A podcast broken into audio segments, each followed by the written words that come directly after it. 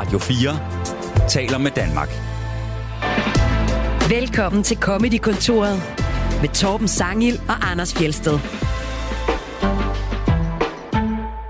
I dag fortsætter vi Trump-temaet, og øh, det gør vi i selskab med en mand, vi allerede har spillet en Trump-bid med. Det var den, der handlede om, hvorfor ham, der spiller præsident, blev cancelled, nemlig Kevin Spacey, mens den rigtige præsident gik fri, selvom han var blevet anklaget for adskillige overgreb. Velkommen til dig, Morten Wigman. Mange tak. Jeg elsker, Du, øh, du satte et øh, ansigtsudtryk op nu, der Du tænker- øh, tydeligt afslører, at du ikke lytter til Det har jeg ikke, men det, det gør du da, gør du ikke? Jo, det gør jeg, men jeg har ikke hørt alle afsnit. Og ikke nok mere var, du ved, øh, overrasket over, at I havde spillet et klip. Men jeg kunne simpelthen ikke huske, at jeg havde lavet en joke om Donald Trump, før du genfortalte den til mig. Det var derfor, så jeg kan så du trods alt godt genkende den. Ja, ja, det lyder som mig, det er rigtigt. Det lyder som noget, jeg kunne have sagt en gang i et show, der er blevet udgivet. Ja. Ja. Det var en glimrende øh, joke, som vi øh, hyggede os meget med herinde. Ah, det er jeg glad for. Mm. Og et kort klip jo. Ja, det er rigtigt. At, at jeg også kan hjælpe jer med at få det praktiske Men til at det gå er- op. Det er jo bare kirsebæret på toppen af kagen for mig. Nej, men det, var, det er en skidegod observation, ikke? Altså ligesom at lave den der, øh, det er jo simpelthen, der er jo et eller andet i, at øh, altså, Ja, Kevin det. Spacey spiller en præsident, der er nederen, og så er der en rigtig præsident, der er nederen. Hvem bliver cancelled? Det gør ham, der spiller. Ja, for Ja. noget, som de begge to har gjort. Ja, men jeg kan ikke huske, om det her var med i den, men der er jo noget method acting over det, Ja. kan man sige. Hvad, øh, hvad går du ellers og laver? What up in your life? Ja. Uh, jamen, øh, jeg har min egen podcast, der hedder Vigmaskinen, der handler om, øh, der handler om stand-up og om at Ja. skrive stand-up. Øh, Som så- jo er sådan et kig ind i værkstedet, hvor man øh, jammer jokes. Og øh, så plejer jeg at skrive tæt på sandheden. Vi har sommerferie frem til august, så lige nu laver jeg bare øh, stand-up og podcast. Og så laver du også, øh, du laver også en anden podcast, du laver øh, hakke, Hakkedrengene. Hakkedrengene laver jeg også. Okay, den kender jeg faktisk ikke. Hvad, Kender er du det, ikke er, er Hakkedrengene? det en uh, podcast om fars? Nej, Ja, helt specifikt. nej, nu bliver det godt. Det her det er en podcast, og det er dumt. Det er en podcast om gamle actionfilm. Mig, Jakob Okay. Hensley, Dan Andersen, anmelder gamle actionfilm. Og det På gør en I på en sjov måde. Og det gør, I med, det gør I med en ironisk distance, lyder det som om. Mm, ikke engang rigtigt. Nej. Det handler også om at kunne værdsætte nogle af de ting, som man synes var seje, da man var lille. Altså, så jeg vil ikke Okay. sige ironisk distance, men det kan være, at man finder sin barnlige glæde frem igen. Okay, altså nu har jeg aldrig været, surprise, øh, den helt store action-fan, så Nå, har Men- Dostojevski ikke lavet nogle, øh, nogle gode action-basker? Har Nej. du ikke nogen actionfilm, hvor du kan værdsætte, du ved, øh, koreografien i det, og du ved, nej, øh, altså det er okay, det er det æstetiske i det? Det er øh, altså, nej, det kan jeg simpelthen ikke. Jeg synes, at biljagter er røvkedeligt, og jeg ved godt, uha, så har det, og det er ballet, og det er alt muligt andet. Jeg kan ikke værdsætte det. Hverken slåskampe eller biljagter. Jeg synes, det er røvsygt. Ah, men Torben det er præcis den attitude, Så- der ikke er velkommen i jeg, hakkedrengene. jeg, jeg, det er det, jeg vil sige. Jeg er i målgruppen til Vigmaskinen, jeg er ikke i målgruppen til Hakkedrengen. Ja, der skal være noget for alle jo. Ja, hvis jeg nogensinde Ingmar Bergman-film i Hakkedrengene, så kan det være, at I kan få uh, Torben Sangen med. Det skulle være noget af et special afsnit i hvert fald. Jeg kan jo forstå, at I har lavet et special på uh, Copenhagen, Ja, hvor I simpelthen uh, optog foran Heavy Nerds. ja. Det er måske lidt en antagelse. Ah, det, det er den færre antagelse, at det var heavy nerds, vil jeg sige. Ja, Jeg er faktisk ikke sikker på, at der findes øh, heavy dudes, der ikke er lidt nerds også. Okay. Og hvor, hvor, hvor, øh, hvilken film øh, gennemgik I der? Jamen, så så vi Mad Max Fury Road. Det er jo en Okay. ret øh, metalfilm, i Ja. hvert fald. Der er en dude, der Der har en elgitar, der kan skyde med ild. Sådan. Spændt på uh, spidsen af en lastbil, der kører ud gennem ørkenen med 200 timer. Ja. ja, Ja, så, det øh, lyder som... Øh, Så Hakkedrengen er på Copenhagen, mens at uh, Comedy-kontoret er uh, til folkemøde. Ikke? Sådan. Så har vi ligesom fået sat det hele op. Det er rigtigt nok. det er to forskellige verdener. Vi har sikkert lavet det præcis samtidig. Alt på sin plads. Og tæt på sandheden har du netop, øh, som du nævner, skrevet til, hvor, hvor stort, altså hvor, hvor mange timer om ugen kræver det af dig at lave tæt på sandheden? Øh, jamen, nu skal jeg tænke. Nu her sidste sæson, der gik jeg en dag ned i tid, så der har jeg arbejdet øh, tre dage om ugen. Okay, så man kan forhandle sig til, hvor meget man vil arbejde i virkeligheden. Ja, yeah, altså det handler bare om, at jeg skulle lige få det til at gå op med, at jeg kunne lave alle de Ja. andre ting, jeg også så vil lave. det har faktisk været et fuldtidsarbejde på, i tidligere sæsoner? Og det har været et fire-dages arbejde. Okay. Jeg får jobbet for en del år siden ved, at jeg skriver til Jonathan, jeg hører, at han skal lave et program, der skal være inspireret af Jon Stewarts The Daily Show, og så siger jeg, jeg har set alt The Daily Show, jeg tror, jeg vil være god til det her, vil du ikke godt give mig øh, et arbejde? Og så øh, får jeg lov til at komme ind en dag om ugen. Og min første arbejdsdag, der får jeg ideen om, at vi skal tage ind og afbryde Anna Mes pressemøde. Øh, Så og det er i virkeligheden dig, der er ansvarlig for det. det, det er mig, der får skubbet øh, næsten programmet af sporet allerede fra min første dag, ikke? og siden da er det gået stødt opad. Ej, men jeg synes, det er, vi har også spillet det flere gange. Ikke? Det, er, det er virkelig velfungerende, og der er mange gode jokes, og du er helt sikkert ansvarlig for mange af dem. Det er jeg slet ikke i tvivl om. Mange tak. Vi er et godt hold. Det er mig, MC og Martin Nørgaard Ja. og Jonathan og nogle meget dygtige journalister. Mm. Ja. Når jeg snakker om, hvor mange, øh, hvor mange timer I er ansat, så er Jonathan er der jo kun lige den time, det tager at optage programmet. Ikke? Og så Det er klart. Så får vi en Går lidt masse sms'er løbende. manus i hånden, læser det op, og så skrider han igen.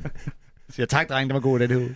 Ej, Jonathan, han har et sgu et godt blik for... Øhm, altså, han skriver ikke så mange jokes øh, selv, men han har fandme et godt blik for, hvordan vi skærer ind til benet af en bid. Altså, man kan, Ja. man kan virkelig lære meget af ham. Mm. Øh, så han har ikke hænderne helt nede i bolledejen altid, men det er ham, der står og bestemmer, hvad for nogle boller, der skal laves hvornår. Okay. Hvad der skal i den, hvis hænder, der skal i den bolle dig. Ja, jeg er ikke helt sikker på, at den her analogi holder 100%. jeg startede på den, og så følte jeg lidt, at den var sådan lidt, den gav halv mening. På, øh, da vi optog på folkemødet, der havde Ida Augen som gæst, der øh, lærte vi, at det 11. bud er, at du må ikke bedrive metafor. Ja, Fordi det går som regel galt. Og det er fra hendes mor. Ja, det var Margrethe hendes mor, du ja. må ikke bedrive metafor. Nej. Og Okay, De ja. er jo begge to teologer. Så. Ja. Øh, apropos, Den kan jeg godt lide. Den vil ikke virke i et, i et comedy satire-program. Der gør vi det tit. Ja, nej, jeg tror, at den, den fungerer, hvis det er primært i en folketingssag. Ja, Jeg tror også, ideen er, at, at, at politikere tit øh, be, altså, bevæger sig ud på dybt vand, når de sådan lige pludselig laver en spontan metafor, og så et eller andet, og så holder den ikke helt. den kan i hvert fald lynhurtigt øh, vendes mod dig, sådan en metafor, af alle skægge mennesker på Twitter, som måske lige havde, havde et par timer mere til at tænke over det end dig selv. Det kan jeg godt ja, forestille da mig. du lige fandt på det i øjeblikket. Øhm, apropos, øh, da vi var på folkemødet, så har jeg lige en hurtig rettelse. Ja. øh, som vi blev gjort opmærksom på. Øh, Ida Augens sjoveste nogensinde, øh, som øh, vi ikke fik spillet klip fra, fordi det var gået i koks i vores live. Don't Øh, mention the wall. Ja, øh, men det var Hassan fra Svensk B3, som øh, vi grinede meget af dengang i slut 90'erne. Jeg blev helt nostalgisk og mindet om, det er det skøre telefonfis, Hassan lavede. Blandt andet ringede han for at bestille en taxa. Den skal holde ud foran banken på torvet kl. 13.08 med motoren kørende. Og så kommer jeg løbende ud af banken 13.10, så må han gerne bare have sømmet i bund, så snart jeg hopper ind. Jeg skal nemlig nå noget ned på havnen, hvor jeg skal skifte til en anden bil. Øh, ja, så gerne. Øh, har du bagage med? Ja, den tager bare med ind i bilen. Øh, der behøver I ikke tænke på noget. Betaler du med kort eller kontant? Det bliver nok kontant. det var jeg sjovt. Og der var jeg så dum at spørge, hvem er ham der Hassan egentlig? Ja, og, øh, Og så, sad, så padlede Anders og Ida rundt i, øh, hvem han var. Fordi vi jo øh, helt misforstået måske troede, at Hassan var en fyr. Nogen vil jo øh, nok øh, påstå, at i dag er Hassan et helt normalt svensk navn. Øhm, men det viser sig at være navnet på et humorkollektiv øh, og et øh, specifikt øh, humorprogram på svensk P3, Ja. som bestod af en masse øh, svenskere, der tilsammen lavede det her, som de så kaldte Hassan. Og det har vi fået at vide af en kyndig øh, lytter. der simpelthen øh, også skal huske det fra den gang. Man kan finde det inde på Svensk øh, Radio. Der ligger der en masse af hans dumme, øh, deres dumme skjult, øh, hvad hedder sådan noget, telefonfis-klip med Hassan. Det er simpelthen skjult telefonfis. Skjult telefonfis. Det må være nemt at det, var, det var fordi, det var fra før, der var, De vist, opdager sjældent kameraet. det var før, der var vist nummer. Ah, ja. Vi har jo øh, Trump-tema, vi fortsætter Trump-tema, og Mm. øh, da han blev indsat som præsident i 2017, der øh, var der et hollandsk satireprogram, der lavede en meget fin video, der gik viralt, hvor øh, de argumenterede for, at det var okay med America First, det var sådan et Trump-slogan, ikke? Mm. Mm. hvis bare Holland kunne være nummer to. Øh, det var virkelig sjov, og øh, den argumenterede for, at Holland kunne mange af de ting, som Trump han slog sig op på. Man kan finde den på YouTube, det vil jeg anbefale, men øh, det vi skal spille, det er, at natholdet så fik TV2 til at lave en dansk version. Så det er altså et spin-off af en satirevideo, nu bare med Danmark som nummer to. You have the Statue of Liberty. We have the Little Mermaid. But don't let the name fool you, okay? The Little Mermaid is actually pretty huge. Not little, but huge, okay? Like your hands are huge. The huge Little Mermaid, like your hands, okay? The statue is actually based on a fairy tale by our most beloved writer, Hans Christian Andersen, who made up stories that filled everybody with hope and joy. Just like your made up stories fill all people with, uh, uh, you, you know, anyway. He couldn't do it in 140 characters like you, though. He couldn't do it. What a loser. Total loser. Sad. Like the Dutch Stannies, we too have lots of windmills. Not boring old wooden ones, okay? Look at them. They're bad. They're horrible. We have modern super mills that produce nice, clean, renewable energy. Don't worry, we can turn them into oil mills if you want, okay? No problem. Oil to help make us and you guys great again, okay? In fact, we are so dedicated to making your country great again that we sold our largest energy company, Dong, way underpriced to your amazing friends at Goldman Sachs. True story, true story. It is actually called Dong. Hey, wait a minute. I have an incredible idea. I just came up with it. Your national bird is the bald eagle. The very manly bald eagle. Okay, very manly. Our national bird is the very feminine mute swan. You should see it. It's beautiful, very sexy bird. How about we get them two together, the eagle and the swan, and make beautiful sweegle babies? Huh? What do you think? I just thought of that. And said it out loud with my mouth. I'm very clever, okay? It would be the best bird. We know you like golden showers, okay? Uh, uh, excuse me, golden towers, and we have one, okay? The Golden Tower in Tivoli Gardens. It's very towering. You'll love it. It's amazing. Tivoli, too. It's beautiful. It has a great wall around it. Of course, not as great as the one you are building. That's going to be a great wall. Very wally. We, like you, have a great military. They're amazing. And we're always ready to help. But even though our military is made up of mean, super tough soldiers with weird, fluffy stuff on their heads, we know you're into that. We do still have a great, great, great dependency on the United States. It's huge. If you mess with NATO or the EU, you're going to make our problems great again. They're going to be huge, okay? We totally understand it's going to be America first. But can we just say Denmark second? Ja, det er selvfølgelig sjovt, når man kan se billederne samtidig, men, øh, men øh, jokesene, de, øh, dem kan man i hvert fald godt forstå. Ja, po- pointerne kommer jo stadig igennem, ikke? Og grebet er jo simpelthen at udstille Trumps forfængelighed ved simpelthen at imitere ham og hans egen logik. Ja, og øh, du ved, øh, og, og tro man kan tale ham efter munden, ikke? Jo. Hvilket folk jo også har haft succes med gennem tiden. ja, og, og det hjælper jo læfle og fedt, får man det indtryk af. Øhm, øvelsen her er jo grundlæggende bare at finde så mange af hans karakteristika og udtryk som muligt, og så lige få dem øh, overført i en eller anden dansk øh, kontekst, ikke? og så bare få flest mulige referencer med. Og, øh, Ja. det, det har de også gået for her. Altså, hvad, nu, især når man så lytter til den, den kommer til at virke lidt lang, men der er heller ikke noget, de har valgt at skære fra. Vi tager det hele med. Øhm, men jeg synes, de- de mangler lige noget med, at han er orange. Ikke? Det er vist nærmest den eneste. Jo, de kører det her med, med, med at han påstår, at han har store hænder med den lille havfru, og Ja. øh, ja så tager den også derfra. Ikke? Ja, og Golden Showers, øh, Golden Towers, Ja, ja, ja, ikke? Det er jo fra, inden han blev præsident, faktisk. Er det ikke det? Er det her ikke mellem, han er blevet valgt, og inden han lige indtræder? Præcis, lige præcis. Ja. Jo, så det er håbet til, når han bliver præsident, at så kan vi ligesom øh, Mm. indhænge Ja. os øh, hos ham. Ikke? Øh, øh, H.C. Andersen, han øh, digtede historier, der fyldte alle med håb og glæde, mens Trump, han øh, laver historier, der fylder alle med, og så hører man bare, Rasel. Ja. Det siger også meget om, hvor meget Trump han har fyldt i mediebilledet på det tidspunkt, ikke? For Jo. der er jo ikke mange amerikanske præsidenter, hvor man inden de er blevet indsat, har kunne lave en, Nej. en fire minutter video om dem. nej, Nej, ikke på den måde, det er rent nok. Men altså, der har jo selvfølgelig været en lang valgkamp, hvor man har lært, øh, lært dem at kende, ikke? men øh, ja. Ja. Der, men der har heller ikke været så mange kandidater, som man har kendt så godt i forvejen. Sådan, når jeg lige tænker tilbage. Øhm, Nej, det er selvfølgelig rigtigt. fordi de fleste kandidater er jo nogen, der først ligesom er blevet rigtig kendte i løbet af valgkampen. Øhm, og så, øh, og ha- han og ham, han har været kendt hele livet, bare for alt andet end øh, det politiske. Altså, Ronald Reagan var en lille smule kendt som skuespiller, ja. men jo ikke lige så kendt som Trump var som reality-stjerne og medieperson i det hele taget. Ikke? Ej, jamen, det er rigtigt. Nå, men for jeg tænker det i hvert fald. Både Clinton og øh, Obama var sådan nogle, der voksede under valgkampen, at man hørte alle deres taler og sådan noget. Så havde de noget, du ved, så kendte man dem lidt, fordi de har været guvernører, eller hvad det hedder, senator, eller et andet sted fra, ikke? Der er ikke nogen af dem, der har haft deres eget reality-tv-program gennem, jeg ved ikke, hvor mange år, hvor de har siddet, siddet og bredet op på samme måde, som Trump har. Så alle har jo selvfølgelig haft et forhold til ham i forvejen. Øhm, men øh, ja, altså, og, og, der er jo nogle af tingene her, der... Jeg synes, det, jeg ved ikke engang, er det, ved vi, hvem det er, der laver den her Trump-imitation? Jeg ved det ikke.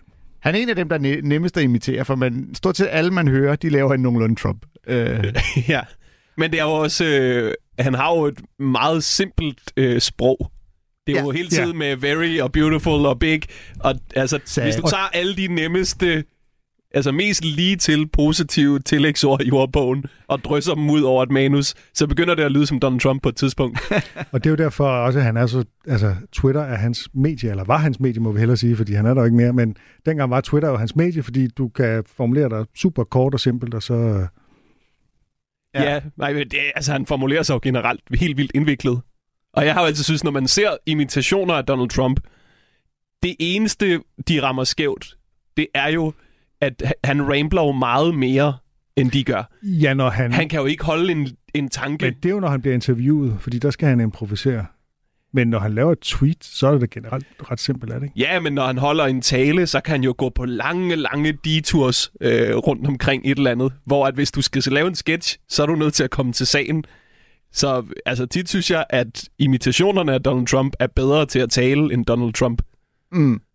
Bedre ja. Til at formulere sig, bedre ja. Til at holde en tanke straight. Altså. Det er Ja. måske rigtigt, det har jeg ikke tænkt over. Ja, ja, vi har faktisk lige i, her til formiddag siddet og kigget på et øh, interview, han laver med, øh, jeg tror, det er en fra Fox, der øh, omkring, han har benådet en eller anden kvinde, han kender, som øh, har været i fængsel for noget øh, narko, sælge narkosalg. Og hvor han så siger, at 50 år, det er lang tid, og han synes også, at nu skulle hun, og du blæner det andet, og, og så, så hun var blevet benådet. Og så siger Fox-journalisten, men det er bare den nye politik, du foreslår. Der skulle hun jo henrettes øh, som drug dealer. Der kan man bare sige, den har jeg sgu ikke selv lige tænkt over. Så det var, nej, no, wait, what, what, oh, that, ah, uh. Det er også meget for langt, at han skulle gennemskue, at hans egne principper er imod hans handlinger. Det, Ja, og det, det er altid ærgerligt at blive fanget i den, hvor man lige har modsat, modsagt sig selv. Så, øhm, har, I egentlig, har I lavet meget med Trump i uh, Tæt på Sandheden, eller er I mere indrigs? Vi er indrigs. Okay. Der er sgu for stort et øh, udland, og det, er- det er mindre interessant, hvad der foregår i andre lande. Ja. det lyder tavligt, men det, det er jo sådan, man har det. Ja, Det er jo det nære i Danmark, der er mest spændende at, se noget om på Danmarks Radio. Ja. Og jeg er fandme der også glad for, at vi ikke... at det hænger jo sammen med resten af verden og EU. Og... Ja, ja, og vi har også snakket om EU og sådan noget, men bare det amerikansk, den amerikanske præsident, altså så, så skal det være i relation til Danmark på en eller anden måde. Mm. Fordi Ja. jeg prøver at følge med i det vanvid. Havde I noget om, da han prøvede at købe Grønland for eksempel? Og, Ja, det havde vi. og, Det havde vi. Og noget, jeg får med, da Mette Frederiksen besøgte øh, Joe Biden. Øh, nej, det er Nej, jo det- meget for nylig. Ja. Øh, nej, det er noget, vi Men ville I tage det med, hvis det var? Det vil vi helt klart, og vi har også haft jokes om, øh, at hun ikke har besøgt ham endnu. Ja, okay. Ja, ja. Øhm, men der, der skal være en eller anden relation til Danmark, ellers så springer vi det over. Der er masser at tage af i dansk politik. Ja. Ja. Ja, ja, det bliver også, så bliver det pludselig for langt et program, hvis man skal have alle udenrigspolitik med også oveni. Ja, og det bliver også meget hurtigt det samme, fordi altså, Mm. Trump han havde sagt noget nyt idiotisk hver uge. Ikke? Det gør de danske Altså- politikere sgu også. Ej, men ikke helt i samme tempo. Altså, Nej. hvis man, skulle, hvis man skulle tage nyhederne fra det mest vanvittige og det nemmeste at gøre grin med, altså op fra ned, ikke? Så, vil, så vil man altid starte med en nyhed om Donald Trump. Det vil lynhurtigt blive det samme. Mm. Det kunne man også mærke på amerikanske talkshows og late shows, da Donald Trump var præsident. Ja. Ja. At det var som om, der ikke skete noget andet. Og det kan man jo ja, mærke det, på det tema, vi her har kørt igennem øh, Ja. over flere afsnit nu. det var fordi ikke svært at finde klip, det var svært at begrænse sig, ikke? Ja. Fordi det, det er...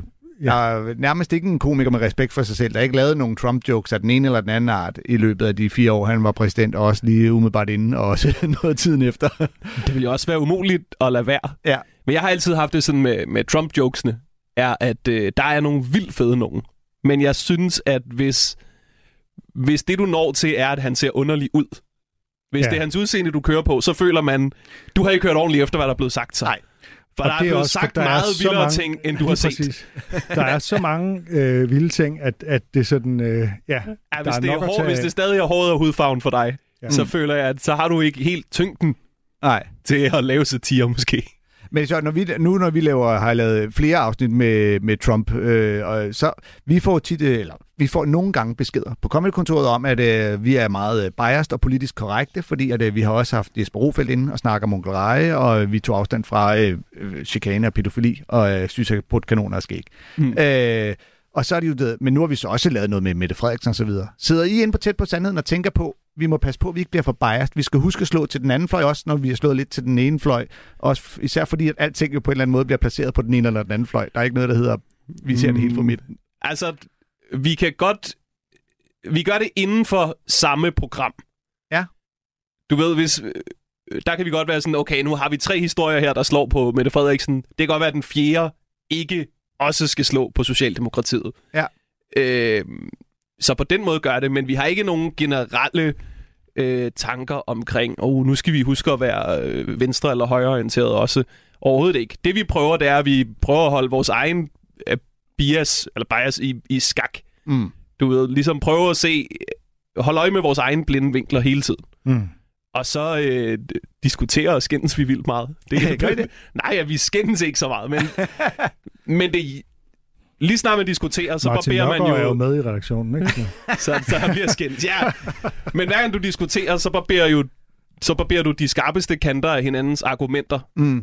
Ja. Og på den måde, så prøver man på, øh, når man slår på den ene side eller på den anden side, ikke at lyde som en, der øh, nyder at slå på den ene side mere end den anden. Okay. Jamen, det kan fint mening. Jeg vil også sige i forhold til Comedy-kontoret, at hvis nu, at der var en masse komikere derude, som var Trump-tilhængere, og som havde lavet nogle øh, gode jokes, så ville vi ikke have noget problem med at spille dem. Øh, det er bare... Øh, det, det, altså, komikere generelt øh, og underholdningsbranchen generelt var ret skeptisk over for Trump, og jeg synes generelt, at han var mere fjollet og mærkelig og, og skræmmende end øh, altså, Ja. Noget andet. Ikke? Men noget, man kan, du ved, byde mærke i, du ved, når jeg ser amerikanske late shows, jeg synes godt, de kan være meget bløde over for Joe Biden. Mm. Jamen, det er rigtigt nok. Og Det det, kan man jo godt faktisk. sige, den bias kan man jo godt kritisere. Og ligesom sige, okay, øhm, altså, øh, der må man ligesom finde, øh, finde vinklen på øh, øh, Joe Biden, som, som er andet end, at han er gammel og lidt langsom, som jo er det, man ligesom umiddelbart kan køre på. Det svarer Ja. jo til, at Donald Trump er orange og har mærkeligt hår. Det er det der med, selvfølgelig er det et problem i forhold til genvalg af Joe Biden, at han er så gammel. Det, det, men det er måske ikke særlig sjovt i sig selv, og så kan man ligesom bare gøre grin med, at han er lidt Ja. langsom, eller virker lidt langsom. Ikke? Men jeg har også en følelse af, at hvis Donald Trump ikke lige havde været der, så havde vi snakket rigtig meget om, hvor gammel og dement Joe Biden virker. Jamen, er det ikke det, vi hele tiden snakker om? Det ved jeg sgu ikke helt. Altså, Ja, øh, hvis du går ud på gaden og spørger øh, folk, hvad, hvad er det første, du tænker på, når, du, når vi siger Joe Biden, så tror jeg, de vil tænke, sige, at han er gammel. Ja, og så er USA's præsident som nummer to. Ja, ja. Jeg synes bare ikke... Jeg synes, der faktisk er mere satire i det, end der bliver lavet. altså for du det? eksempel, Nå. det synes jeg faktisk, da jeg så øh, Joe Biden reagere på øh, Putins invasion af Ukraine, det er et af de mest pinlige præsidentklip, jeg nogensinde har set. Altså, han snøvler, han stammer. Man kan fandme ikke se på ham, at det her det er verdenshistorie. Han ligner en, der er ved at falde i fucking søvn. Mm. Det klip så jeg ikke i nogen amerikanske satireshows. Okay. Det blev fuldstændig forbigået, fordi nu er det jo for alvorligt til, at vi tør slå på præsidenten. Ja. Og det var bare ikke... Øh, altså, det var jo ikke noget, en regel, der galt for Donald Trump. Der var masser af alvorlige ting, hvor vi slog på præsidenten alligevel. Ja. Det føles som om, at han har fået et lille fripas, fordi han kom i, høl, i kølvandet på noget gedint ja. vanvid. ja. Men ja, det var er jo også, det var faktisk joken, da han skulle vælges, det var, at øh, han var ikke Trump. Ja, Altså, der var ikke noget positivt, han stod for, han var bare noget andet end Trump. Ja. Øh, så det er ligesom, om man bare lige har fået en pause øh, fra, fra det andet, ikke? jo. Øh, Men og du, det er jo selvfølgelig, det, men, men, øh, men hvis ikke der bliver gjort grin med det, så er det da et problem, det er jeg fuldstændig enig i. Øh, Og det er jo helt åbenlyst netop, at du ved, når Joe, Joe når Donald Trump han vrøvler og siger dumme ting, så griner vi af ham og siger, ah, stor idiot, mand. Han kæft faktisk, siger han meget vrøvl. Men når Joe Biden gør det, så er det sådan mere, ah, det er også fordi, han er gammel, og han er lidt svagelig, og det er måske også lidt sødt for ham. Ja. Øh, det, det er, det er, men der skal man jo, altså, når, han har en meget, meget vigtig rolle, ikke bare for USA, men for hele verden, så derfor kan man godt forlange, at han er skarp i hovedet. Altså, Ja, det synes bestemt. jeg helt klart godt, man kan. Ja, så tror jeg også, der ligger noget i netop, at hvis man gør nar af personer, eller driller dem, eller satire osv., så, videre, så gør man det også op mod den person, de ellers er. Så hvis en fyr som Trump, der jo grundlæggende bare er et dårligt menneske, er min påstand, øh, og snakker grimt om andre, og giver dem øgenavn osv., når man så selv vrøvler og er en idiot, så bliver man prikket til. Men Joe Biden, der jo som regel er kærlig, nogen vil sige for kærlig, men øh, enormt sød og velformulerende og imødekommende, når han så vrøvler, så vil man ikke prikke til ham på samme måde, som man vil gøre det til, når idioten gør det. Ja. Forstår, forstår I, hvad jeg mener? Jeg tror også, der er øh, en fælde, man nemt kan falde i, når man skriver satire. Det er jo den oplagte joke. Og det var jo ikke sådan, at Donald Trump stoppede med at være vanvittig, da han stoppede med at være præsident. Det har jo haft, du ved, mange lange Mm. efterdønninger, vi stadigvæk kører med med forskellige retssager. Så det er jo også nemt at blive ved med at slå på ham. Der vil jeg bare ønske, at nogle af de satireprogrammer, jeg altid har set og set op til, at de lige vil holde sig for øje, hvem er det, der er præsident nu? Mm. Og er det lidt vigtigere at kigge på? Ja. Ja. Skal vi høre et bid til om øh, dengang øh, Det synes jeg. Donald Trump var øh, præsident? Det er, vi hører et klip fra 2018. Vi tager dem jo i kronologisk rækkefølge her. Okay, ja. Øh, så vi skal høre et klip fra 2018. Så vi skal ikke spoil, hvad det slutter med. Nej, nej, det er lige præcis. Ej, vi skulle finde en eller anden uh, rækkefølge. Det, er jo- det, der er sådan, der er sådan ligesom, så gennemgår vi ligesom set med, med uh, satirens og komikkens øjne, får vi ligesom uh, Ja. hele Trumps karriere her. Men det er ligesom med Titanic. Skibet går ned til sidst. Vi har jo før talt om roasts, og den mest prominente roast i USA, det er den her The White House Correspondents' Dinner, hvor de mest prominente politiske journalister, de er samlet, og hvor præsidenten normalt også deltager og bliver roastet af en komiker, sådan en slags øh, moderne udgave af kongen og hofnaren i middelalderen og renaissancen, ikke? Mm. Men øh, Trump, han kan ikke rigtig tåle at blive roastet, efter han er blevet præsident, så han har faktisk aldrig stillet op til den her Correspondents' Dinner. Øh, den eneste anden, der ikke er mødt op, øh, det er Ronald Reagan, og det var, fordi han var blevet skudt. Øh, og selvom, selvom Ronald Reagan han var blevet skudt, så sendte han et høfligt afbud til White House Correspondents Dinner. Dinner. Trump, han bliver bare væk, ikke? Ja. Nå, men i 2018, så var det Michelle Wolf, der skulle roaste Trump, og det blev sådan en slags skandale gennembrud for hende som, øh, som komiker. Og hun gav den også hele armen, og der var mange, der var forarvet og sådan noget, ikke? Øh, og så var der andre, der elskede det, og det handlede jo nok meget om, om man var for eller imod Trump, øh, Ja. kunne man sige, ikke? Øh, men lad os høre et uddrag af hendes roast. Of course, Trump isn't here if you haven't noticed. He's not here. And I know, I know I would drag him here myself, but it turns out the President of the United States is the one pussy you're not allowed to grab. he said it first. Yeah, he did. You remember? Good. Now, I know people really want me to go after Trump tonight, but I think we should give the president credit when he deserves it. Like, he pulled out of the Paris Agreement. And I think he should get credit for that because he said he was going to pull out, and then he did, and that's a refreshing quality in a man. Most men are like, I forgot. I'll get you next time. Oh, there's going to be a next time? When people say romance is dead. People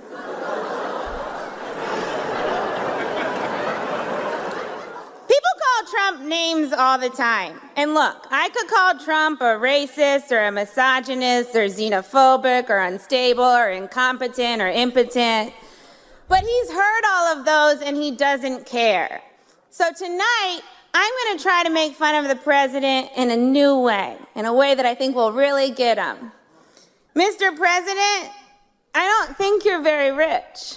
Like, I think you might be rich in Idaho, but in New York, you're doing fine. Trump is the only person that still watches who wants to be a millionaire and thinks, me. Although I'm not sure you'd get very far. He'd get to like the third question and be like, I have to phone a Fox and friend. We're gonna try a fun new thing, okay? I'm gonna say Trump is so broke, and you guys go, How broke is he? All right? Trump is so broke. How broke is he? He has to fly failed business class. Trump is so broke. How broke is He He looked for foreign oil in Don Jr.'s hair. Trump is so broke. How broke is He, he Southwest used him as one of their engines. I know, it's so soon. It's so soon for that joke. Why did she tell it? It's so soon. Trump is so broke. Uh, he had to borrow money from the Russians, and now he's compromised and not susceptible to blackmail and possibly responsible for the collapse of the republic. Yay! It's a fun game. Trump is racist, though. He loves white nationalists, which is a weird term for a Nazi. Calling a Nazi a white nationalist is like calling a pedophile a kid friend. or Harvey Weinstein a ladies' man. Which isn't really fair. He also likes plants. Trump's an idea guy. He's got loads of ideas. You gotta love him for that. He wants to give teachers guns, and I support that, because then they can sell them for things they need, like supplies. A lot of protractors.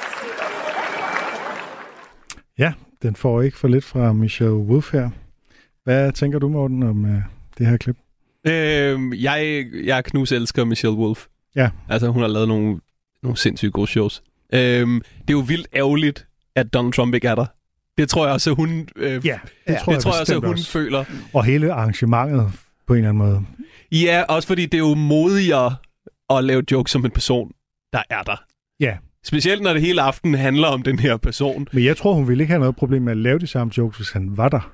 Ja, og på en eller anden måde, øh, at, at det, at det er mere modigt, kan jo også gøre det lidt mere sympatisk på en eller anden måde. Og det er jo enormt... Altså, men det er jo Donald Trumps fejl. Det er jo enormt ærgerligt, at der ikke er en person med selvironi til at sidde og fnise af noget af det her. Ikke? Ja, ja, ja. altså, Øhm, Måden Stephen Colbert roastede uh, George Bush i sin tid, var jo virkelig elegant, hvor han hele tiden, altså han lavede jo det her med at det var virkelig, en lang parodi. ja, hvor han hyldede jo, øh, han hyldede jo George Bush, øh, men på måder, som man ikke har lyst til at blive hyldet, ikke? Jo. Øh, og det, det tog Bush ikke særlig godt imod, og hans kone især ikke. Nej, men det ser man jo ikke, når man ser YouTube-klippet, så tænker man bare, at det der det er en af de fedeste taler, jeg nogensinde har set. Ja, mm. den er så god. Altså, den er så godt skrevet. Og, og Bush sidder jo bare og, og smiler velvilligt, men efter sine var der meget kold luft bagefter. Ja, jeg synes faktisk også, at øh, nu snakker vi jo Donald Trump-jokes. Øh, da Seth Meyers øh, gjorde det for Barack Obama, det var der, hvor Donald Trump han var begyndt at øh, opstille. Der var han også enormt god til det. Ja. Du foregriber faktisk vores næste klip. Er det rigtigt? Øh, Okay. Et af de næste, hvis vi når der til. Men så har I da ikke taget det i kron- kronologisk rækkefølge? ja, men det er heller ikke... Nå ja, det er faktisk heller ikke vores næste. Nå, never mind. Jo. Men øh, vi har... Øh, han henviser til det i sit uh, stand-up show fra 2019. Ah, okay, ja, okay, okay. Der fortæller han historien. Yes. Jeg vil så sige, jeg synes godt, man kan fornemme lidt på Michelle Wolf her, at hun, øh, altså, at hun roaster ham også lidt ud af et ondt hjerte. Hun kan ikke lide ham. Ja. Øh, hun prøver at smile, og hun har al den charme, hun nu engang har, men hun siger også, at han er en racist. Altså, hun siger nogle ting, der ikke bare er roasting, men decideret, øh, altså, der er, det Ja. er mig lidt afsky. En afsky, som jeg synes, at Seth Meyers og Colbert og nogle af de andre er bedre til at skjule, når de roaster de andre præsidenter. Altså på den måde er der noget, øh, en hårdhed i det. Ja, og det, og det er jo det, vi også lidt snakkede om, da vi havde Ida inde, at når man roaster nogen, det er sjovest at roaste nogen, man kan drille rigtig meget, men stadig gøre det lidt med kærlighed eller glimt i øjet. Ja. Ja. Ja, Øh, fordi at hvis man... Det, der er en risiko for, at det bliver for personligt, når man skal roaste en, man virkelig ikke bryder sig om. Mm. Øh, og, og det bliver ikke så sjovt, hvis man kan mærke, at nu går du kun efter at sove vedkommende. Øhm, og der, jeg, jeg, jeg aner det en lille smule her. Ja. Øhm, selvom hun kommer, hun kommer også med mange gode, og hun får jo også sagt på et tidspunkt øh, i denne roast, vi fik det vist ikke med i klippet, hun siger, øh, I skulle have lavet mere research, før I bad mig om at gøre det her. Ja, det er rigtigt. Ja. øh, og, men jeg synes, altså, det, der er også nogle virkelig gode jokes imellem, ikke? og der er jo den der meta-joke, der handler om, at han ikke er til stede. Ikke? Altså, he's the one pussy uh, you're not allowed to grab. ja. Øh, det er fandme en god joke. ja, ja. Det er en skide god den, joke. den, er sådan, den spiller dobbelt på det, at han ikke er stillet op, og så helt uh, grabber by the pussy. Og så, øh, nu, jokesene er måske ikke så gode, men ideen om at roaste ham for ikke at være rig, er sjovt. Fordi det er Ja. rigtigt set, at det ville gå ham meget mere på, Lige præcis. end det så der meget med- andet. Og der er jo Det i der hvert med, fald... hvis han er nej, jeg er racist, det hører jeg hver dag. Altså, Ja, ja, ja, Men det ja. er hans weak spot. Det er seriøst hans kryptonit, det der. Det er der ingen tvivl om. ja. Øhm, og hun så i øvrigt gør det, og det, det er sådan et meget godt trick, hvis man øh, som hende skal lave øh, længere tid målrettet, øh, at hun finder den her præmis, som er nem at lave mange jokes på. Øh, hun laver hele den der, nu kører vi på, at han ikke har mange penge, så laver hun den om til de her øh, øh, Ja. dozens, øh, som man kaldte det i gamle dage, når det var øh, sorte amerikanere, der udveksler fornærmelser. Ikke? Det er typisk mm. de der, ja, mama is so fat, ja, mama is so stupid. Så nu laver han, hun den til, ja, mama so broke, men bare med Trump, ikke?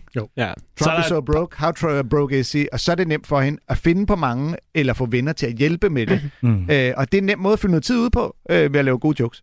det er enormt uheldigt, hun snubler i randet. Ja, Ja. Det er, altså, at snuble i et rant, ikke? Ja. Det er det mest, det er det mest kiksede overhovedet. Og vi, vi har begge to prøvet det garanteret. ja, ja. Det er, det føles så frygteligt, fordi lige så snart du snubler i en lang indøvet tale, det er der, det går op for publikum. Nå ja, jamen, det er jo noget, øh, han har skrevet længe på hjemmefra og sådan noget, og det er jo alle sammen bare replikker, og mm. Mm. han finder ikke på det i øjeblikket, og så meget af det der fine slør af stand-up, hvor man får det til at se nemt ud, det krakelerer fuldstændig, når du snubler i et rant. Men nu Michelle Wolfs stil her er ret skreven i den her roast. Ikke? Det er sådan joke på joke på joke, og de altså man har på fornemmelsen, at hun har et papir foran sig, også når man bare hører det, ikke? Jo. Det vil jeg sige. Ja. Og der er ikke noget sådan snakkende over det, sådan noget med, åh, jeg står lige og tænker over, hvad, hvad med det her, ikke? Det er der ikke noget af. Det er sådan dung, dung, dung, ikke? Ja, hun siger lige i starten af roasten, det kommer, hun siger, I'm not here to make jokes. I have no agenda. I'm not trying to get anything accomplished, so anyone here from Congress should feel right at home. Også en elegant måde lige at starte det hele på. Der kom jo et efterspil fra Trump, som øh, jeg lige har researchet lidt på. Altså Trump, han skrev et tweet om den her roast. Selvfølgelig. Og typisk noget med, at øh, hun er en fiasko og øh, aldrig har opnået Jeg op. har, øh, skal jeg ikke bare læse Jo, tweetet jo, op? jo. Jamen, han har jo ikke, han har jo ikke kunne være der, men han har garanteret set det i fjernsynet derhjemme. Lige præcis. Trump skriver i min oversættelse, den såkaldte komiker Michelle Wolf faldt så hårdt igennem sidste år, det, det er noget tid efter, sidste år ved White House Correspondence Dinner, at de i år for første gang i årtier inviterer en forfatter i stedet for en komiker. Godt første skridt i et comeback til en døende aften og tradition. Måske kommer jeg? Spørgsmålstegn. Så svarer Michelle Wolf så i tråden, jeg vil ved på, at du ville støtte mig, hvis jeg havde dræbt en journalist, journalist hashtag be best. Okay. Og der er nogle referencer i den. Den spiller på, at øh, det ikke længere handler om, hvad der er sjovt, men hvis side man er på, og samtidig så er en reference til, at Trump han støttede Saudi-Arabien, efter de havde dræbt Mm. en journalist. Ah, Og for det tredje en reference til Melanie Trumps kampagne, hashtag Be Best, der handler om unges opioidmisbrug. Så okay. det er sådan, at den har, hun, øh, den har hun tænkt længe over. Den er meget øh, sådan koncentreret referencepakke der, ikke? ja. Mm. Trump han, øh, træder så også lige... Altså, allerførste skridt på stigen der, det er jo den såkaldte komiker. Ja, det er, Ja. jo, Starter lige med ikke at ville anerkende, øh, hvad, øh, hvad hun laver. Altså, det er jo ligesom, når, det er jo den der typiske, ligesom når Rasmus Paludan øh, nedgør, øh, hvad hedder hun, øh, Annette Haik, ved ligesom at sige, så kom der en blondine ud, øh, og jeg vidste ikke, hvem hun var og sådan noget, men jeg kan forstå, at hun er en kendt sangerinde og sådan noget, ikke? ja, ja. Ja, jamen, det er... øh, Det hader jeg, det der. Det der med, at hvis du, hvis du ikke ved, hvem nogen er, så er det ikke en fejl på dem. Nej. Det er en fejl på dig. Men Det altså, jo, det er ikke det Annette Haik, der ser dum ud, fordi du ikke ved, det er Annette Haik. Det er dig. Vi andre ved godt, det er Annette Haik, det der. man ser det jævnligt på de sociale medier, at nogen så skriver, hvem er en eller anden, for ligesom at vide, at Ja. de er hævet over at interessere sig for dem. Der har jeg simpelthen taget et screenshot af en Facebook-kommentar, Lasse engang skrev, hvor han bare nailer den der fuldstændig. Ikke? Mm. Altså det er simpelthen, det er ikke, han skriver et eller andet stil med, at det er simpelthen, det er ikke et tegn på øh, intelligens eller noget som helst, at du ikke ved, hvem nogen er, og ikke er i stand til at google. Ja. Øh, og det er jo ligesom det, hvis du ikke ved, hvem nogen er, så google det dog i stedet for at skrive en kommentar, der siger, hvem er Annette Haik, ikke? ja. Jamen, jeg, jeg er simpelthen for fed til at følge med i de- dem, der I snakker om. Ja, ja det er det værste. Men jeg er ikke for fed til lige at skulle gøre opmærksom på det. Ja, ja, lige præcis. Så. Og man kan være helt sikker på, at alle, der vil drille en, øh, en komiker, øh, fordi man ikke synes, vedkommende er sjov, vil altid sige såkaldt komiker, eller øh, øh, du ved, øh, afdanket, falderet komiker, skulle ja. forsøge at være sjov. Og når nu jeg nævner et hike, så er det ikke for overhovedet at tage stilling i den der sag, der lige i, i mens vi optager øh, kører med, at hun måske har sagt noget, der er forkert og sådan noget. Det tager jeg ikke stilling til. Det er bare selve den der attitude, der handler. Ja. om at ligesom køre på, at man ikke ved, hvem nogen er, som er sådan, som skulle være den udsøgte sviner, men som egentlig bare er sådan en lidt nederen sviner, ikke? Jo, jo. Men til gengæld er det jo rigtigt, at hun er blondine. Altså, så det er jo ikke engang... Det havde været sådan sagt øh, såkaldt øh, sangerinde, eller tv-vært, eller hvad, Han- hvad er hun? Han troede jo, hun var en bordelmutter, Ja, fordi bordelmutter, hun er, det er endnu værre, hysterisk. Og det undrer mig også lidt. Altså, er bordelmutter specielt hysteriske? Det må være noget, Rasmus ved. Lige præcis. Det er fordi, de bliver hysteriske, når han kommer ind og spørger med, hvad koster de unge drenge? Oh, det klipper vi det her ud. Hvad med, at vi tager det Seth Meyers-klip, når nu øh, Morten har taget hul på... Lad os gøre det. Lad os, øh, lad os øh, hoppe. Så kommer vi til at hoppe i øh, kronologien en lille smule.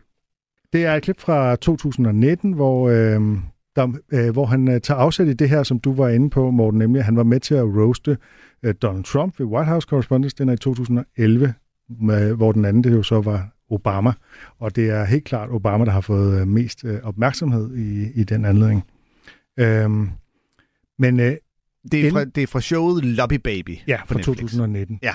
Og inden vi kommer ind, der har han øh, lavet en vild ting, hvor han bruger øh, Netflix's interface. Ja. også. Ja, han, han, han, hans stand-up show øh, Lobby Baby handler ikke om politik som sådan. Har du, har du set det, Seth Meyers show? Jeg har været i jeres radioprogram for at snakke om Lobby Baby showet før. Det kan Perfekt. man ikke snakke for meget om. Nej. Nej. Og, og så kan jeg ikke engang huske, om vi kom med den her spoiler alert, men øh, man får muligheden til, at nu kommer det til at handle om politik, og hvis du ikke gider høre det, så kan du lige klikke hernede i hjørnet, så hopper vi, så hopper man simpelthen forbi al politikken, mm. hvis man ikke gider det. Og så begynder den ellers. Og jeg, som er dumme, dumme grunde ikke har fået set det her show, fordi jeg har alt for meget andet øh, op i mit hoved åbenbart. Øh, jeg, skulle, jeg skulle ligesom spole hen til at finde tidskoden, og så stod der bare det der øh, spring politik over nede i hjørnet.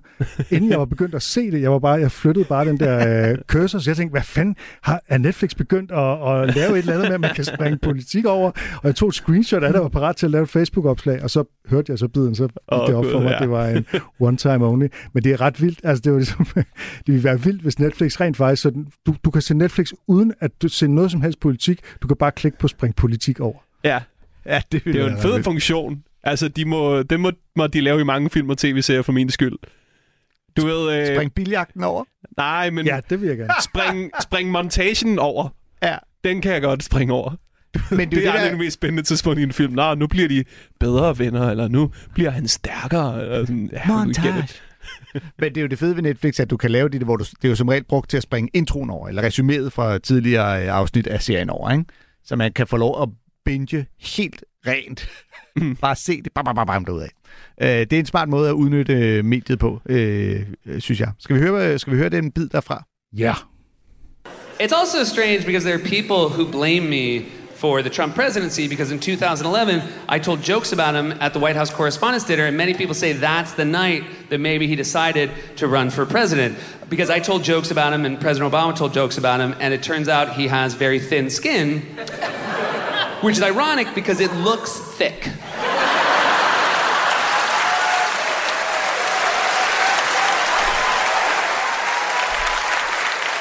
like the heel of a catcher's mitt.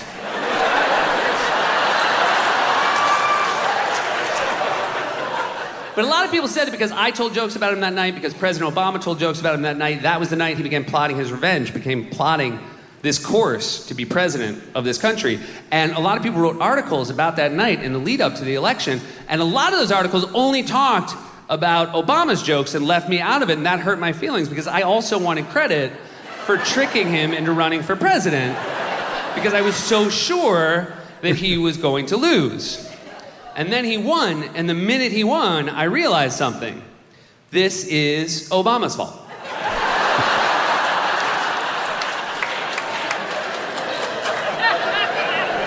You know what I feel really bad for in the Trump era is uh, Canada.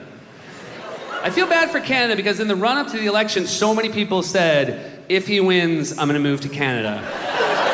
And then he won, and nobody did.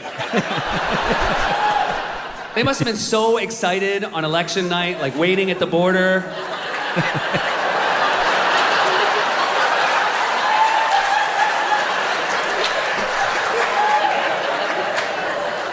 then a couple weeks passed, nobody showed up, they called. They were like, hey, you guys coming or not, eh?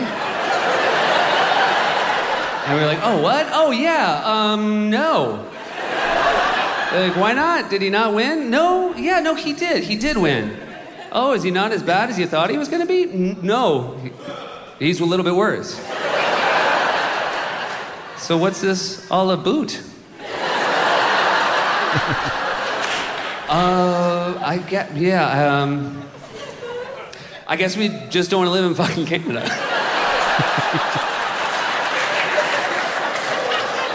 A lot of conservative Christians voted for Donald Trump, and they voted for him for the reason that he would pick conservative judges, he would pass legislation that was kind to them, and they are certainly getting what they voted for. And I am not to deny anyone voting for what they want. The thing that frustrates me is when conservative Christians tell us that Donald Trump is a religious man. Donald Trump is not, in any way, shape, or form. Here's the dead giveaway. Here's the dead giveaway. Donald Trump does not go to church, which makes sense because he would hate church. Can you imagine Donald Trump sitting for an hour in a room where someone talks about the glory of someone who is not Donald Trump? Is this whole hour about Jesus?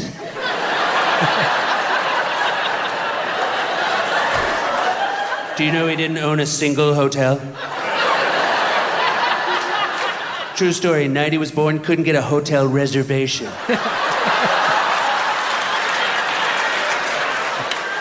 And the Bible warns against this exact thing.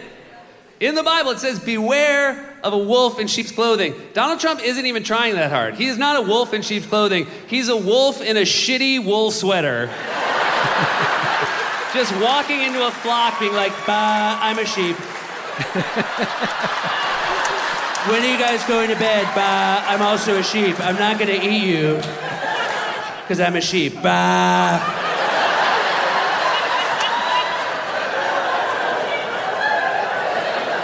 The other crazy thing about that White House Correspondents' Dinner night is it was on a Saturday, and on Sunday, Barack Obama went on television and announced that SEAL Team 6 had killed Osama bin Laden the very next day.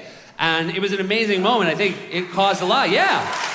It was a moment of great relief to many Americans, which is why I am ashamed to this day at how I reacted to that piece of news. Because I did what I thought was a very good job at the White House Correspondents' Dinner, and it went to my head. It went to my head, and I started thinking when the news comes on Monday, all they're going to do is talk about how fucking funny I was on Saturday. as long as nothing major happens on Sunday, a notoriously slow news day. I'm basically admitting to you that I was the one person in America who, upon hearing that SEAL Team 6 had killed Osama bin Laden, had this reaction Shit! They waited 10 years and they got him tonight. Fuck me. Pisse også, at de lige skulle nakke Osama Bin Laden øh, den weekend, hvor Seth Meyers skulle shine. Ja, det er også synd for ham. Har jeg vi- har altså lidt en main crush på Seth Meyers. Jeg synes, han, han er, mega fandme tjekket. god. Han virker også bare altså, enormt rar på en eller anden måde. Rar og cool og tjekket, og står Ja. bare og leverer det her i før det jeans og en sort sweater, og er helt, altså helt ned på jorden. Og hans stand-up er... Altså, han er bedre til stand-up, end han er til at være en late-night vært, som han også er okay til. Ja. Men hans stand-up show, det der Lobby Baby, det er bare skide godt. Ja. Ja. Øh, skal, vi, øh, skal næsten lige afsløre, fordi når han er færdig med øh, at snakke politik, Hmm. øh, primært Trump-bashing, men så siger han jo så, øh, nu er jeg færdig, og dem, som skippede det her, vil så komme øh, med igen, øh, og ligesom øh, hoppe ind igen her. Men jeg vil bare gerne lige sige noget her til sidst, der gør dem nysgerrige nok til alligevel at gå tilbage og se det hele. Øh, så det kommer her. Og så er det så, at jeg siger, så min pointe er nok bare, at jeg har fejlvurderet Trump, Trump og øh, mener faktisk, at han er en super god præsident. Ja. ja. Det er enormt skægt lavet. Er så genialt. Man Men- ved bare, alle tænker, oh, så vil vi hellere gerne. Nu vil jeg fandme gerne se, hvad det er så godt lavet. Han Ja, laver det det her spring over trick. Selvom du ved, der er masser af komikere, hvor det ville have været mere nødvendigt end i hans. Fordi han er jo ret god til at pakke sin Trump-bashing ind Mm. i, at der trods alt også er lige to ting, der slår tilbage på ham selv. Det her med, at han, Ja. øh, du ved, han synes, han gjorde det så godt, at han Ja. var sikker på, at det eneste folk ville snakke om, det var ham. Og øh, fanden, der var også en eller anden ting tidligere i biden, nu har jeg glemt det. Men han får ligesom slå, slået ind af. Øh, Og det der med, at Obama fik al opmærksomheden, ikke? Jo, jo, og det går op for ham. Nå, jamen, det var Obamas skyld jo, faktisk. Ja. Han vender på en tallerken der. Ja. Det er jo altid smart, når du skal, øh, når du skal slå på nogen, Ja, som mange folk han godt jo kan lide, blandt at andet du slår- vælger at slå på dig selv samtidig. Han slår blandt andet på, hvor stort et ego Trump har, og så markerer han, hvor stort hans eget ego også er, ikke? Ja. Og Han laver, øh, han laver nogle gode nogle undervejs. Altså nu nævnte du jo, Vigman, at, at det ikke er lige så godt, når man bare snakker om, at Trump er grim. Eller, eller øh, han nævner her, at han har tyk hud, men det er alligevel i en, i en kontekst af, at han er tyndhudet. Ja, det begynder som en metafor, kan man sige. Ikke? Og så Jo. giver det jo meget fin mening lige at påpege, at det, er måske ikke sådan, det ser ud, når man ser ham, fordi at det ser ud som om, hans hud er øh, det, det eneste af en baseballhandske. Ja, men så har han jo også den der øh, ting med, hvorvidt han er religiøs. Ja. Det synes jeg er den bedste del af det. Jeg synes virkelig, det er godt set. Altså, dels fordi, at det jo er et mirakel, at Donald Trump har kunne overbevise nogen som helst om, at han er religiøs, fordi han indlysende ikke er det. Mm. Mm. Øh, og så altså den der bid med, at Donald Trump øh, ikke vil kunne sidde stille og i en time høre på, at der var nogle andre, der blev hyldet. Ikke? Altså, Mm. det, det, det er virkelig godt set. Ja, og, Og med jeg tror- lidt jeg tror- bibelsk jeg tror reference nærmest, det til The night he was born, he couldn't even get a hotel ja, ja, ja, reservation. ja, lige præcis. Ja, det er godt lavet. Det er Ja, virkelig det er godt lavet. så, det er så godt. Men, men han siger du også, altså du ved, jeg, jeg vil jo ikke benægte nogen at stemme på det, de mener, der vil hjælpe dem selv. Og at der er jo ingen tvivl om, nogle af de der religiøse og sådan et, altså religiøs, religiøs, vi er da ligeglade. Hvis han bare sørger for, at der kommer konservative dommer ind og får gjort noget ved den der bord, så er vi jo ligeglade med, hvordan han selv er. Jamen, det er så er det som om, at det hele er et stort skuespil, hvor vi alle, hvor, eller ikke vi, men hvor at den, den religiøse højrefløj lader som om, at Trump er religiøs, fordi så kan de få det, som de i virkeligheden mener indført, og så kan de stadig tale om, om Gud på den der mærkelige måde, hvor Gud er med i politik, ikke? Eller også, eller også, så er religiøse mennesker generelt en lille smule bims. det er sådan, det, det er jo også, det kan jo være muligt, nej, det der med at sige, nej, Donald Trump er slet ikke religiøs, det kunne han vel i grunden godt være. Det er jo ikke sådan, at du ikke kan være bims og religiøs samtidig. Jeg kunne da finde på et eksempel Nej, eller to. men det er hele- sket gennem verdenshistorien. Du lå mig hænge med den der palodans, så jeg har ikke tænkt mig at hjælpe dig. Ej, nu, øh, det, det synes jeg også var hårdt mod øh, folk, der er religiøse på en helt anden måde. End, øh, men, øh, men altså, der er så mange tegn på, at Donald Trump ikke er religiøs, øh, Ja, som ikke ja, handler er om, at han er sindssyg. bims, men som handler om, at mandens, hele hans øh, adfærd, hans levned, øh, hans måde at tale på, frem til han blev præsident, har ligesom været alt, alt det modsatte af, hvad kristendom står for på en eller anden måde. Ikke? Ja, Seth Meyers var også meget fint øh, i tale så hele den der med, hvis han bliver valgt, så flytter vi til Canada. Det synes jeg var øh, meget skægt at lave. Men det hele billede, han laver af, at kanadierne bare står og venter, "Men kommer I så nu? Det er også sådan lidt amerikansk selvforherligende, som om, der Jeg tror, at man ligesom skulle elske immigranter, hvis bare de fra USA. Ja, Ikke? og det, er det, jeg tænker, at der- det er ikke, fordi amerikanerne har stået og taget glad imod dem, der kom sydfra. Hvis det ikke var, den rette, der blev stemt ind der. Der var et øjeblik, da Joe Biden så blev præsident, hvor Donald Trump-tilhængere også sagde, du ved, så flytter jeg til. Mexico. Hvilket jeg er et fucking døde griner, og jeg prøvede at få en bit til at virke om det. Det Den her ting med sagt. at være så antisocialistisk, du ikke engang vil indrømme, skal hellere flytte til Canada. Altså. og så også det der med Donald Trump-tilhængere, der ligesom går ned til grænsen, ikke? Åh, nu flytter vi til fucking Mexico. Åh, pis, der er en mur. Ej, hvem har bygget den? Ja, det var irriterende. Og så fem minutter senere, så er de ved at kravle over den en stige. og Sådan, nej, vi kan bare kravle over den. Er han dum eller hvad? Eller endnu bedre, vi kan bare gå udenom, han har slet ikke den færdig, den idiot. Stupid Mexicans. Why would they pay for this? Uh, ja, men, uh, ja, fordi, men, men det er også sjovt, at i tale sætte hele det, det grundlæggende... Øh, altså, man har også hørt den her hjemme før. Hvis øh, uh, DF kommer til magten, så flytter vi alle sammen til Sverige. Og øh, det er også hurtigt blevet til, ej, vi gider alligevel ikke bo i Sverige. Nej, vi gider ikke at bo i Malmø, fordi der er så meget kriminalitet. Øh... ja, man skal i systembolaget for at få lov at købe en bajer. Og, Der er måske også nogle folk, der har en lidt naiv tilgang til, hvor åbne grænserne rent faktisk er. Jamen lige At præcis. alle bare kan flytte til et andet land. Sådan, sådan her. Apropos Malmø. Ja, men det er jo så også typisk dem, der har så travlt med, "Nå, så kommer de bare fra Syrien. Det er nok bare, fordi det var den forkerte, der vandt mm. valget, var. Så skrider de bare, jeg tror, de kan komme hertil. Fordi vi ville også bare skride, hvis det var nogen andre, der vandt valget. vi, er, øh, vi er så småt ved at nå øh, til vejs ende. Øhm, jeg tror, jeg tror ikke, vi kan nå at spille, øh, at spille øh, Wanda Sykes. Nej, eller Mark Maron. Nej. Nå ja, gud, ham havde vi også. Så, så der er stadig skuffen til flere øh, Trump-afsnit, hvis det er. Det er i hvert fald. Men det har været en øh, stor fornøjelse at have dig med, øh, Vigand. Det er altid skønt at være her. Det er altid skønt at have dig. Hvornår øh, ser, ser man noget nyt til dig på noget tidspunkt? Er der, har, er der noget, du gerne vil fortælle om? Ah, Det, så skulle jeg ikke er, så skal du sige nej. Jamen, der er, jeg, kan ikke, jeg kan ikke fortælle om noget lige nu. så kan du lade være. Det er sjovt, hvordan når vi spørger gæster, hvad de har gang i, så er der altid et eller andet sådan hemmeligt, som de ikke kan sige noget om.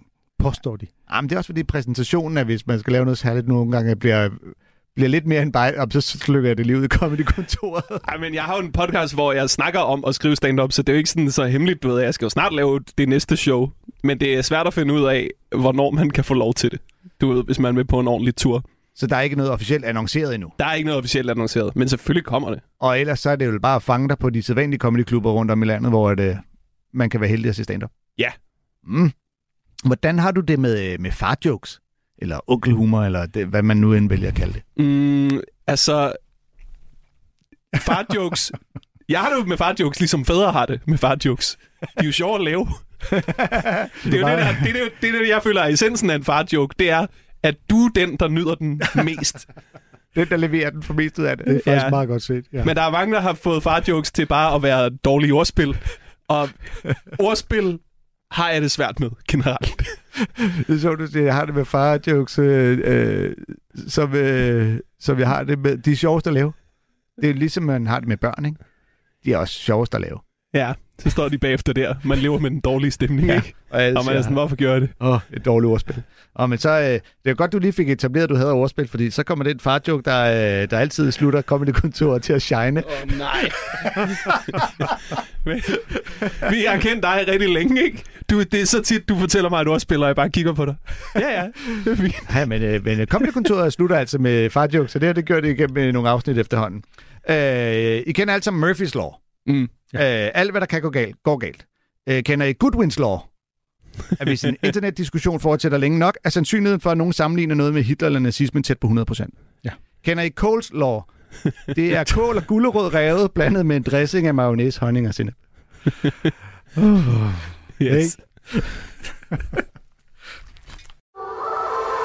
Musik er en hurtig genvej til at komme ind bag facaden. Hvis man skal sige essensen af, hvem er jeg, så er det de samme. Ind bag den offentlige person. De synger også irriterende godt. I Portrætalbum bruger Anders Bøtter musikken til at vise nye sider af sine gæster. Gita Nørby, Tim Christensen, Sofie Gråbøl, Anders Akker, Allan Olsen. Både dem, du er fan af, og dem, du ikke troede, du havde noget til fælles med. Velkommen til Portrætalbum. Lyt til Portrætalbum i Radio 4's app, eller der, hvor du lytter til podcast.